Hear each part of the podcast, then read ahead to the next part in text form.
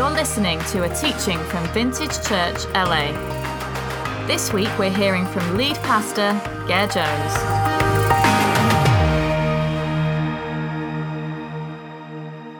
We are continuing in our series called Encountering Jesus, learning about Jesus and learning about God through his encounters with people.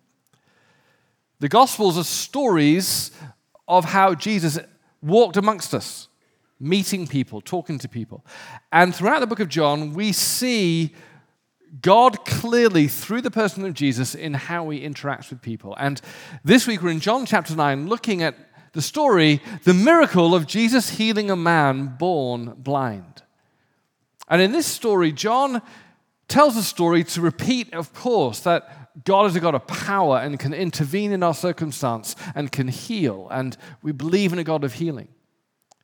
But John says he puts this miracle here to show us more than just a God of power. That this is not just a miracle, but John calls it a sign, a signpost to something deeper about God. And in this sign, what we discover is Jesus' response and how he views our suffering. Have you ever asked the question, God, why? Why suffering? And in this story, in this miracle, we get an insight into Jesus' response to our question of why is there so much pain in the world? Why is there the pain in my life? We come with all sorts of theories, right? We come with all sorts of theories around that question. Is it because, well, it must be the response to something I've done? Is, suffer- is suffering some kind of Christian version of karma? Is suffering because of the devil? The devil is the one who causes all the suffering. Or is it God? God's behind everything in the world and he's the one to do this. Well, in this confusion, in our questioning, John points to Jesus healing a man born blind, as Jesus helps us with the question why suffering? So let's read together. In John chapter 9, beginning, beginning in verse 1. As Jesus went along, he saw a man blind from birth. His disciples asked him, Rabbi, who sinned? This man or his parents that he was born blind? Neither this man nor his parents sinned, said Jesus. But this happened so that the works of God might be displayed in him. As long as it is day, we must do the thing, the works of him who sent me. Night is coming when, we, when no one can work. And while I am in the world, I am the light of the world. After saying this, he spit on the ground, made some mud with the saliva, and put it on the man's eyes. Go, he told him, wash in the pool of Siloam. This word means sent. So the man went and washed and came home seeing. The great joy, of course, is this man who was born blind can now see. That Jesus healed this man. We're not going to look this morning at the way he healed him getting some mud, spitting in it, putting it in his eyes. We don't see that as normative. Our prayer team will not do that when, they, when you come for prayer. The joy is this man who was born blind can now see. But this miracle is here to show us more, to reveal more about God through the person of Jesus. And why I love Jesus so much, one of the many reasons is he doesn't avoid the tough questions. The Bible does not avoid the question that we all ask of why suffering. And Jesus, in this passage, helps us, as light of the world, shed light on how God views our suffering in the world. The disciples clearly ask, Whoa, time out, Jesus, why? Why is he blind? And Jesus leads us through our questioning.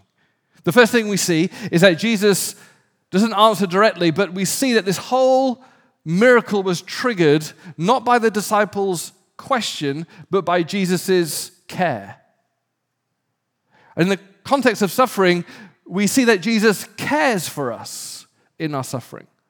He sees us in our suffering. Verse 1 says, As he went along, he saw a man blind from birth. wasn't just a casual observation, but there was something about Jesus looking at this man which caused the disciples to notice Jesus looking at this man, which started the whole conversation. Jesus sees our suffering. Jesus is not indifferent to our suffering. So often, when we are going through suffering, we ask the question God, why are you doing this? Don't you care?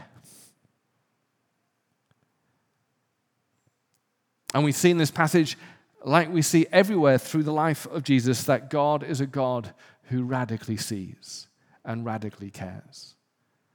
We see time and time again that Jesus sees the injustice, the brokenness, the abuse.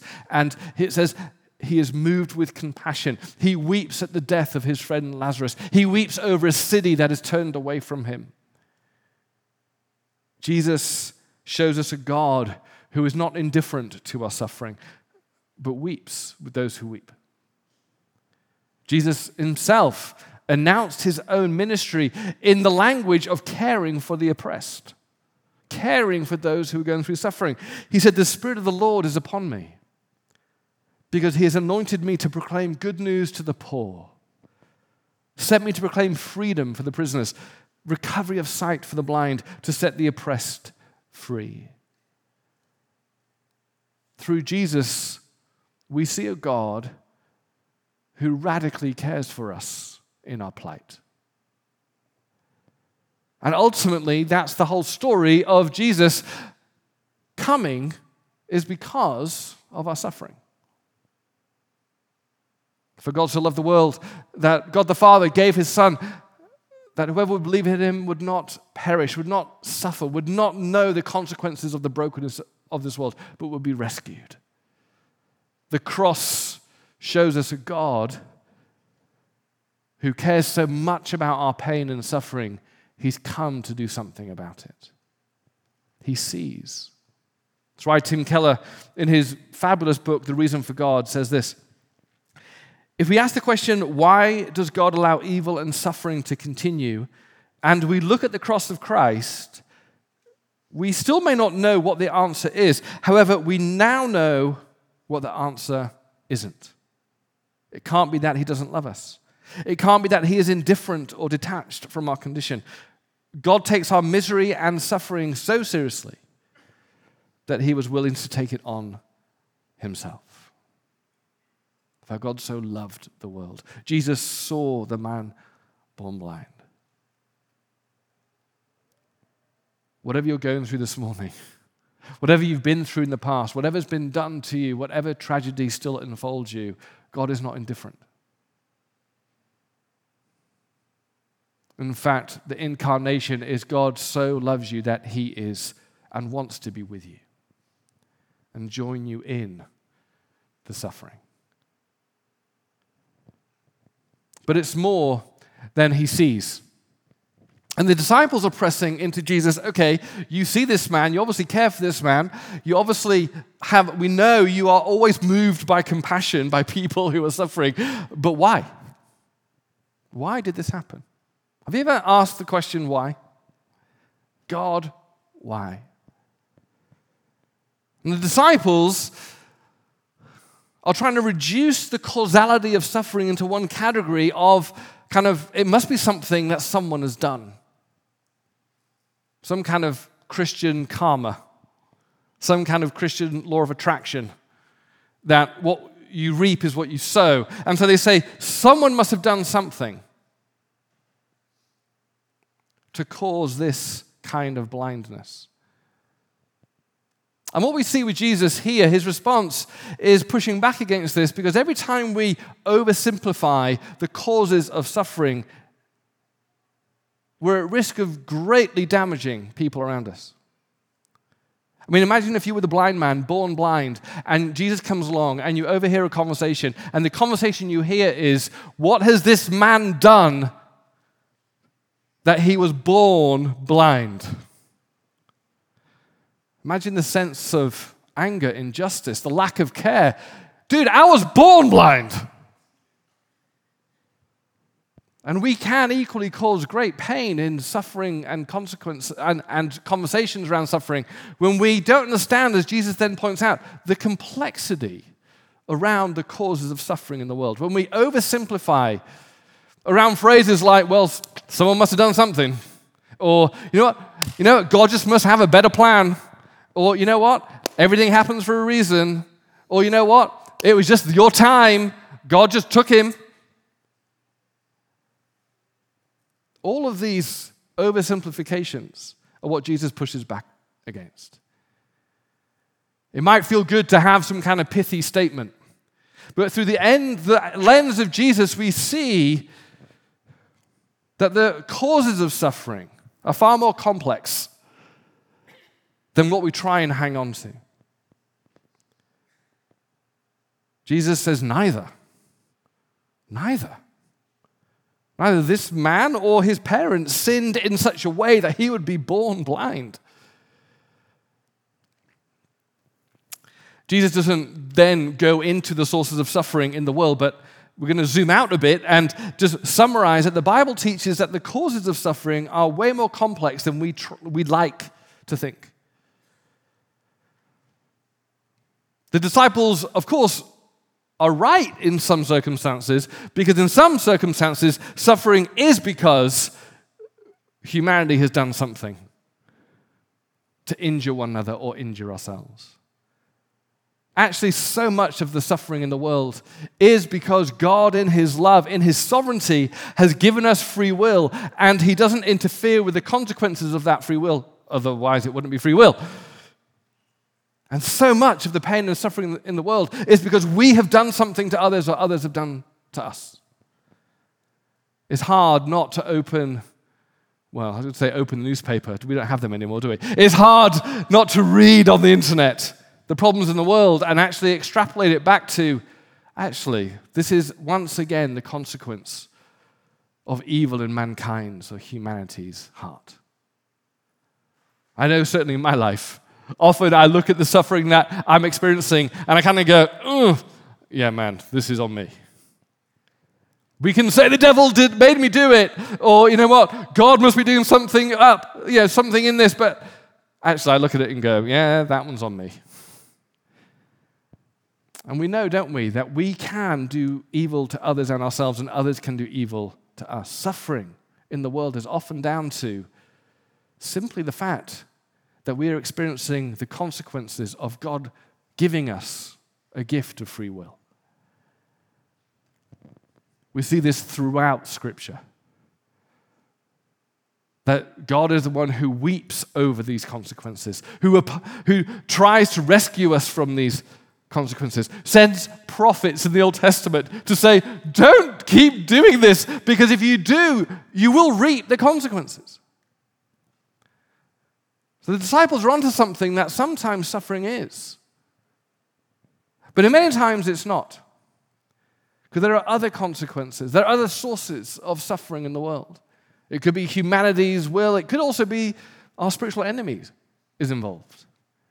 Jesus so often talks about a spiritual enemy. I know in our progressive secular worldview, we try and sometimes blank that out, but Jesus didn't. And so we look at Jesus and go, wow, he certainly believed in spiritual enemies, whether you call the, the words the devil or demons or the Satan, the Satan, there are spiritual forces. And Jesus says they are alive and they are here to kill, steal, and destroy. They have a will and you will feel it.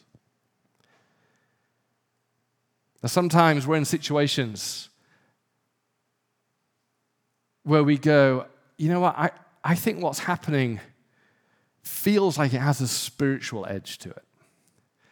Now, I'm not one of those guys who always sees the devil under every problem.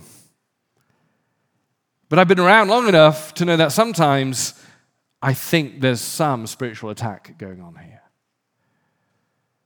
We see it in the stories of Jesus. And if you are Christians, you will also feel that from time to time. I remember one story which I've told before when we were looking to move out to Los Angeles to plant this church in 2010. We were looking at it and we felt God call us, and we were living in Raleigh at the time. And we had said, Look, we want to bring a team out. No one starts a church by themselves. You need a team of people. So we recruited this team from the church we were in in Raleigh. And they were so excited, and it looked all very positive. And so about eight of them joined me on a weekend trip to LA. We flew into LAX, and the point of the trip was to look for jobs and look for accommodation, look for rent homes. It wasn't to discern whether we were to come or not.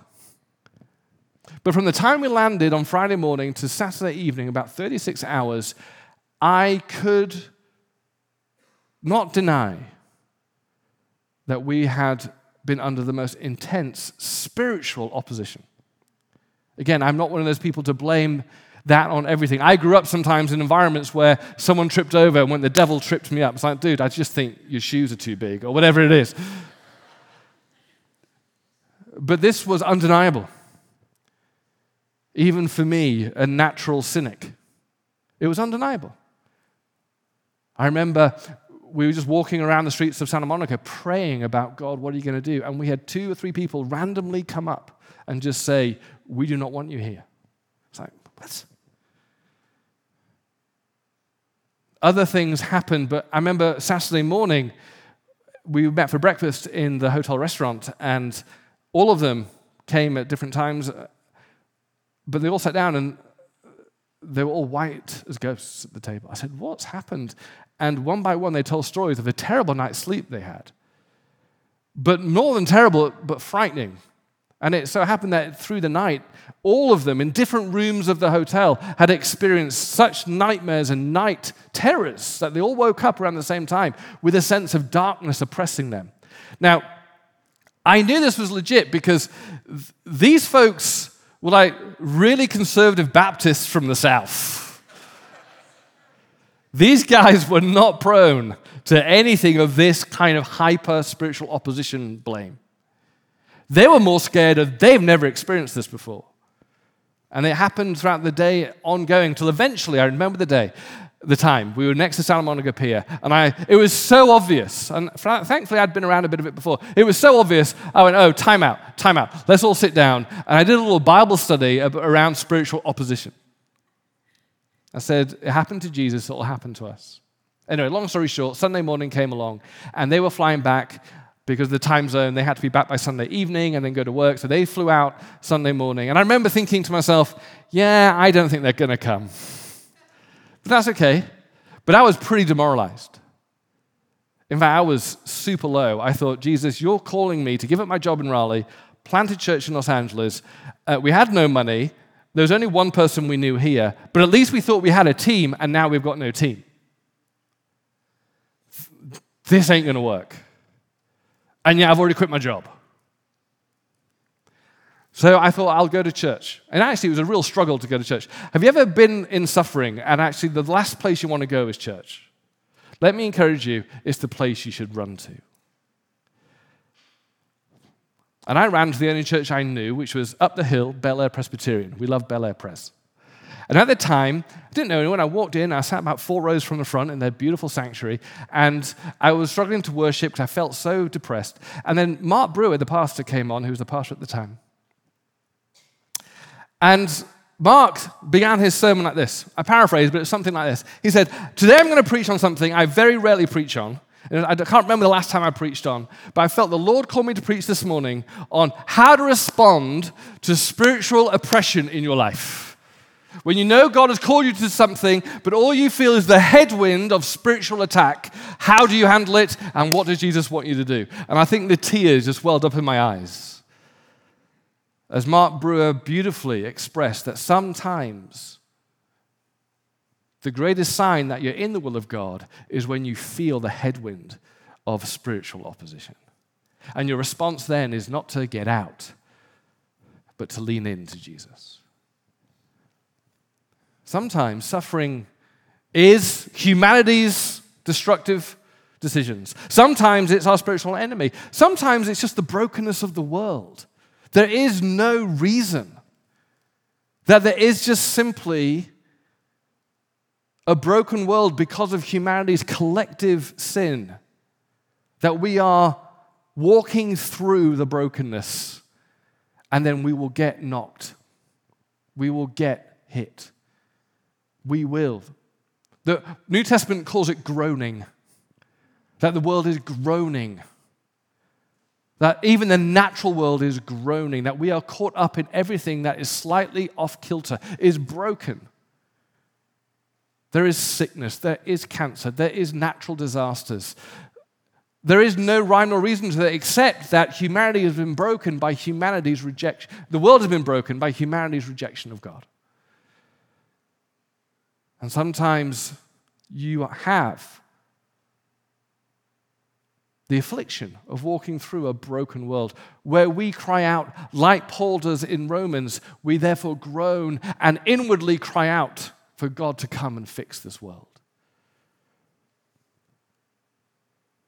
So there's at least three. Suffering is often caused by humanity's destructive behavior. Sometimes it's the enemy, sometimes it's just we live in a broken world. And sometimes, and very rarely, to be fair to Scripture, that sometimes, but very rarely, God actively is behind it. Very rarely. Often we put all of the blame on God, but actually the Bible says very rarely is God actually doing this. And far cry from the disasters and the sickness and the disease that we see in the world is very isolated to situations where God is trying to break through to his people and they're not listening. You take Israel, for example. Prophet after prophet, please turn away from this destructive behavior and come back to me, but they wouldn't. And so he took his hand of protection off them. And the Babylonians and the Assyrians came in and overwhelmed and conquered Israel. God actively allowed that to happen, actively took his hand of protection off in a redemptive act to try and get them to wake up. And I have very few examples in the New Testament. I think one is where Paul was not a Christian. Paul was an oppressor and murderer of Christians, oppressor and persecutor of the church. And Jesus was trying to break through to him to stop him in his tracks. And literally, he had to do that on the road to Damascus. Stop him on horseback. He says, Stop! A blinded light. And in that encounter, Paul was blinded. There's no, there's no doubt that he was blinded because of that interaction from God.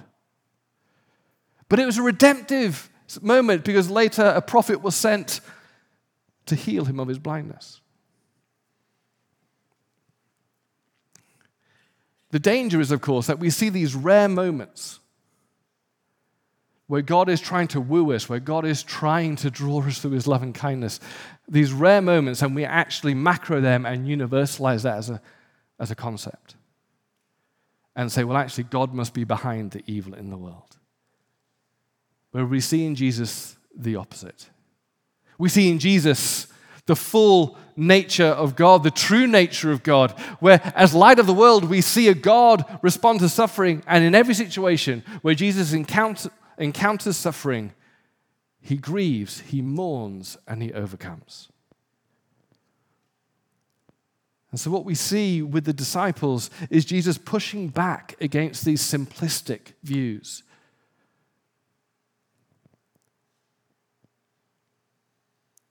And it's helpful.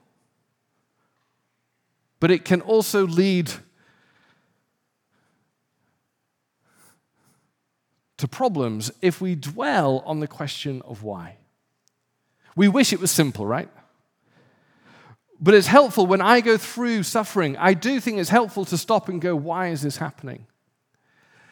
Principally because I need to examine hang on a minute, am I bringing this on myself?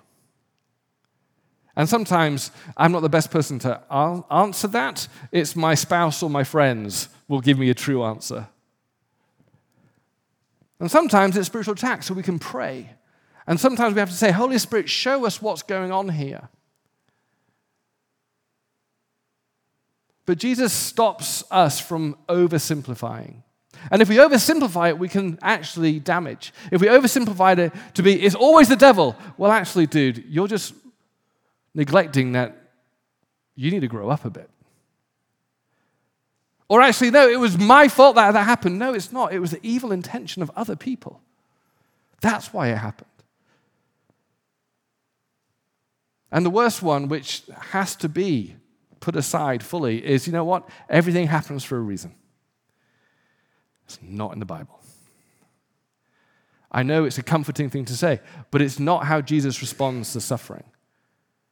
As if God is going behind everything, great, I'm going to do this, I'm going to bring this suffering in because I want this to happen. That God is some kind of moral monster. No, sometimes we're living in the chaos of this broken world. There's an enemy around us. And Jesus, in the lens of Jesus, he weeps and opposes and intervenes in what's going on in the world. He doesn't say, This is exactly as I wanted it. We need to tell the world that God is not a moral monster, but He has actually intervened into the evil in this world to overcome it. Jesus does not collude and create evil, He's the one who's come to overcome it. So Jesus helps us with the why to prevent us from simplistic or naive or dangerous views of what causes suffering. But he moves on from there because sometimes it's so complex, and I find often that actually the why can sometimes help, particularly if I need to look at myself or lean into spiritual prayer. But sometimes I just don't know. And I have to leave it with God because Jesus says, Look, I'm not giving you a full philosophical understanding of suffering. What I am doing is giving you a bit of a roadmap, but don't end. The road doesn't end with why because I want you to go from why to the most important area, which is what? Which is what is God going to do in the suffering? What is God going to do about the suffering. The great story of the Bible is more about God's response to suffering than it is about giving us an understanding of why. And this is what he does with his disciples. He says to them very clearly, neither, neither has caused this. And he moves them from the why, obsessing about the why, to the what. Now, I've got to get a bit kind of teachery for a minute because the verse is quite difficult to read in the English because the Greek is confusing. And so if we could bring up verse 3 again, it says, Neither this man nor his parents sinned, said Jesus, but this happened so that the works of God might be displayed in him. Now, when you read that, you're thinking, hang on a minute. Jesus is very clearly saying, This happened, the blindness, so that God could do a miracle later on. And out of that, we go, oh, so God is behind evil. God does strike someone with some kind of sickness in order for some years later to do something good. There's a few problems with that. First of all, there's a problem with translation, so we'll come back to that. But there should always be hang on a minute, there's a problem here because if this is true, this actually flies in the face of every other clear teaching that Jesus gives us. He seems to be contradicting himself. When someone comes up to him earlier on and says, Is it your will that you'd be healed? He goes, Is it my will? Of course it's my will. I'm the author of life. And we see throughout the scripture that Jesus opposes and God opposes evil. He's not the author of it. And the rare exceptions are not categories of someone being born blind, that years later he could just show himself show a miracle. So we should go, as a reading of scripture habit, go, hang on a minute, what does this really mean? And scholars have helped us here, teachers have helped us here, and actually go, we think this may be a, of the, this particular English translation may not be so helpful to reveal what is actually in the Greek, which is the original language. Now, let me explain. Sometimes there's a gap there's like, what is Jesus meaning here? And it's up to the theologian who translates it into English to fill the gap with, I think it's this. Right? It's like whenever you say something in summary and someone says to you, hey, by that, uh, what did you mean? Right? And so this is a very quick sentence. And sometimes the translators are going, oh, Jesus didn't fully explain himself. So they fill the gap with some theological truth Problem is, sometimes they fill it with something that other people go, I'm not too sure that's what he's meaning theologically. So, in the Greek, I won't put the Greek words on the screen.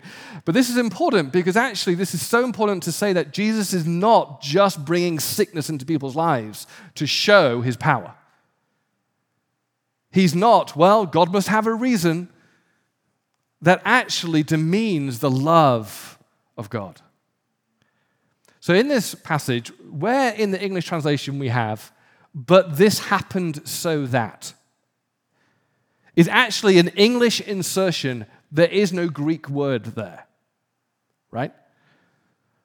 And so, uh, the NIV, gosh, this is a, sorry if this is a bit too technical, but the NIV translation is trying to be a translation which gives you the full meaning of it. So, not word for word, but phrase by phrase so that the English language can, you, know, you can communicate what it means.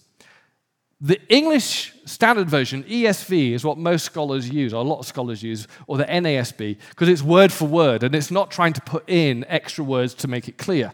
And so the ESV translation says this word for word It was not that this man sinned or his parents, but that the works of God might be displayed in him. What they mean is, there seems to be a break. There seems to be just Jesus is rejecting their simplistic, naive assumptions of why this man was born blind, which is the why. And then Jesus moves on and says, But you know what? The works, what's more important is the works of God might be displayed. There is no so that. Which is why other theologians who translate the Bible and one in particular called Eugene Peterson, who said, I'm going to put this into really earthy language to try and fully explain what Jesus meant, wrote a Bible translation called The Message, and is very street language, but he's trying to encapsulate exactly what Jesus is saying in everyday language. So he translates it like this He says, Jesus said, You're asking the wrong question. You're looking for someone to blame. There's no such cause and effect here. Look instead for what God can do. You see, Jesus steps into that situation and go, you're getting bogged down in the why. You're trying to blame someone, you're trying to control it, which is humanity's efforts to avoid future pain. If I can just find out the reason. But Jesus said it's far too complex. You don't understand, you won't ever understand the full reasons. But trust me, I'm a loving God, and guess what? I'm going to move you from the why. I'm going to move you to the what, because I want to show you what I can do here. That regardless of the why, if I come into your mistakes, guess what? I can redeem your mistakes. Guess what? Other people have done evil to you, but guess what? The scars and the wounds of what people have done to you, I can turn into victory scars in your life. Guess what? The chaos and the brokenness of this world, you didn't get the job. It's probably just a matter of supply and demand, maybe. But guess what? I will never have a job as the God of your life. I will remove, I will move you into something that's going to bring great glory to my name. And guess what? Yes, the enemy comes to steal, kill, and destroy, but I will enter into that and I will bring my light, and the light is always stronger than the darkness. You see, Jesus is saying to them, and this is so important in the context of suffering, He is not the author of it, but He will come in to overrule it. He will come in and say, What the enemy meant for evil, I will weave for good. Your immaturity that you look back and go, wow, has that sabotaged my life? Guess what? I will restore the land the locusts have eaten, it says in Joel. I will bring life, even when you brought death, when you come and humble yourself. I will work goodness through this. I've been racked by guilt a lot of my life by the things I did and have done to people where I go, oh no, oh man, that really hurt that person. And so, t- so many times I've been racked by guilt of, oh man, that sabotaged my life. But Lord, it sabotaged their life. I I'm not talking like abuse stuff. I'm just talking, you know, it's just like, oh, I just wasn't a good friend or, you know, wasn't a good boss. It's like, oh man, I hurt people. And someone came to me one day and rebuked me and say, do you think you're sovereign over their life? Do you think their life is in your hands? Do you think you and your mistakes have the last word over their life? You need a bigger view of God, brother. Because even in someone else's life, by his mercy, I thank the Lord that he can even use the stuff I've done to hurt people. And when they come to Jesus with it, he can turn that into good for them. This is the power of a sovereign God. Not that He's meticulously controlling suffering in your life, but He can enter into suffering and bring His kingdom no matter the cause.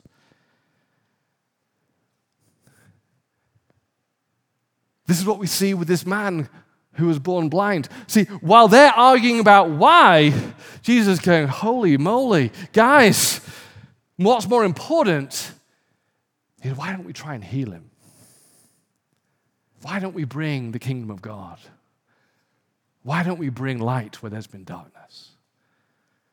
You know what? While you're arguing about who sinned and what sinned and trying to find the exact cause, you know what? One day that will be revealed. One day you'll get it. But for now, I'm going to bring the kingdom of God to this man. And I'm going to step in and I'm going to intervene. And when there's been darkness, I'm going to bring light. God wants to ask a bigger question than why. But what are you going to do, God, in this? This is painful. This is tragic. My dreams have not come about what I thought. I thought this marriage would be it. I thought I'd have kids. I, I, why?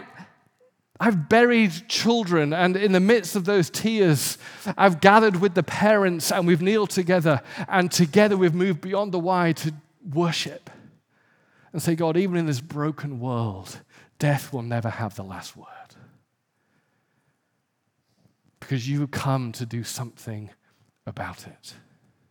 Only you is there real hope, not wishful thinking, that suffering never has to have the last word. See, in the death and resurrection of Jesus, we see a God who came and broke the curse of suffering. He broke the causes sin, suffering, and sin. He's broken it all on the cross. And in his resurrection, he's given the new days come. I'm healing, I'm reversing, I'm bringing hope where there's been hopelessness. Sometimes that hope is our eternity with him. You know what? God, you got all of eternity to make it up to me. You know, I will see my child again. But sometimes it's also in the present.